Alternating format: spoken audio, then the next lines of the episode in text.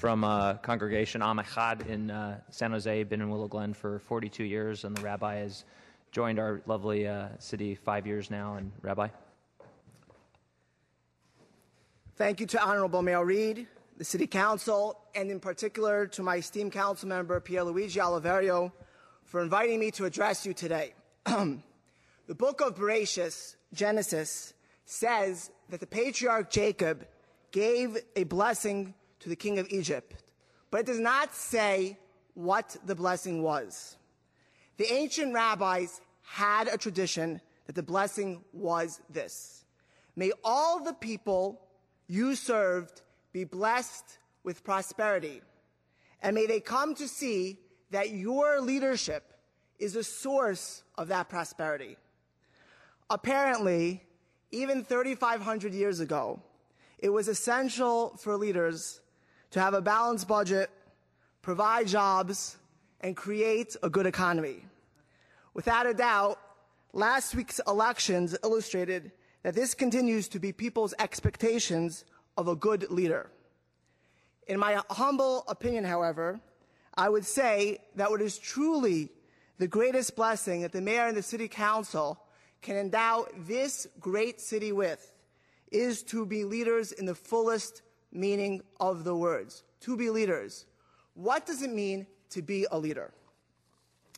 When Moses requested of God regarding the leader who would replace him, his description was an unusual one. He described the leader as one who will go out before them and who will bring them out and bring them in. What is the meaning of this description? What attribute is Moses emphasizing that is so crucial to leadership? Jewish tradition teaches us that these three phrases are interconnected. A leader brings his people out and he brings them in. How does he do this? The answer is in the phrase, he will go before them. The leader will go before each of them and will serve as a role model for the people. He will provide an example for the public to emulate. Through that, he will empower his people to go out and do. That is a true leader.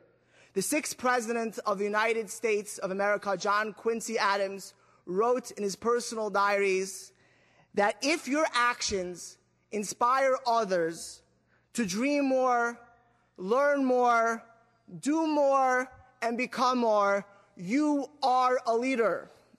What are the actions that will inspire others? What values do you, our elected officials, need to exemplify to be true leaders?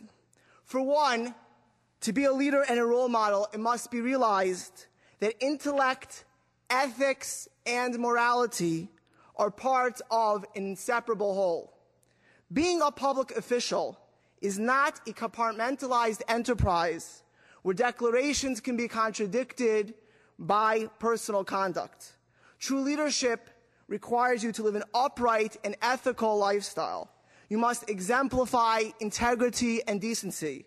True elected officials are human beings, and it is unfair to expect perfection. And yet, the aspiration and the responsibility must be present.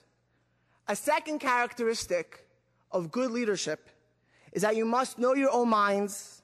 You must be able to forcefully advocate and stand up for your views.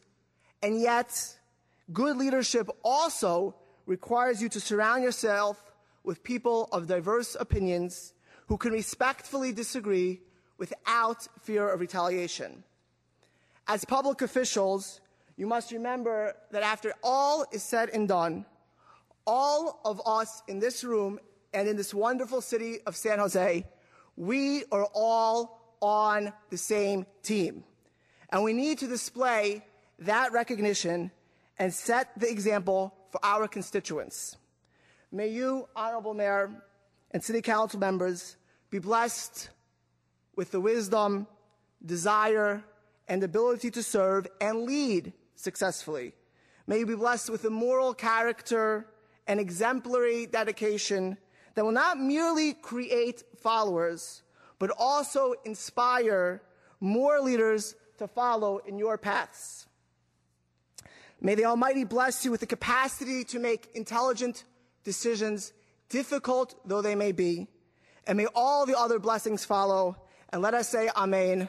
I thank you for inviting me. I thank you for listening.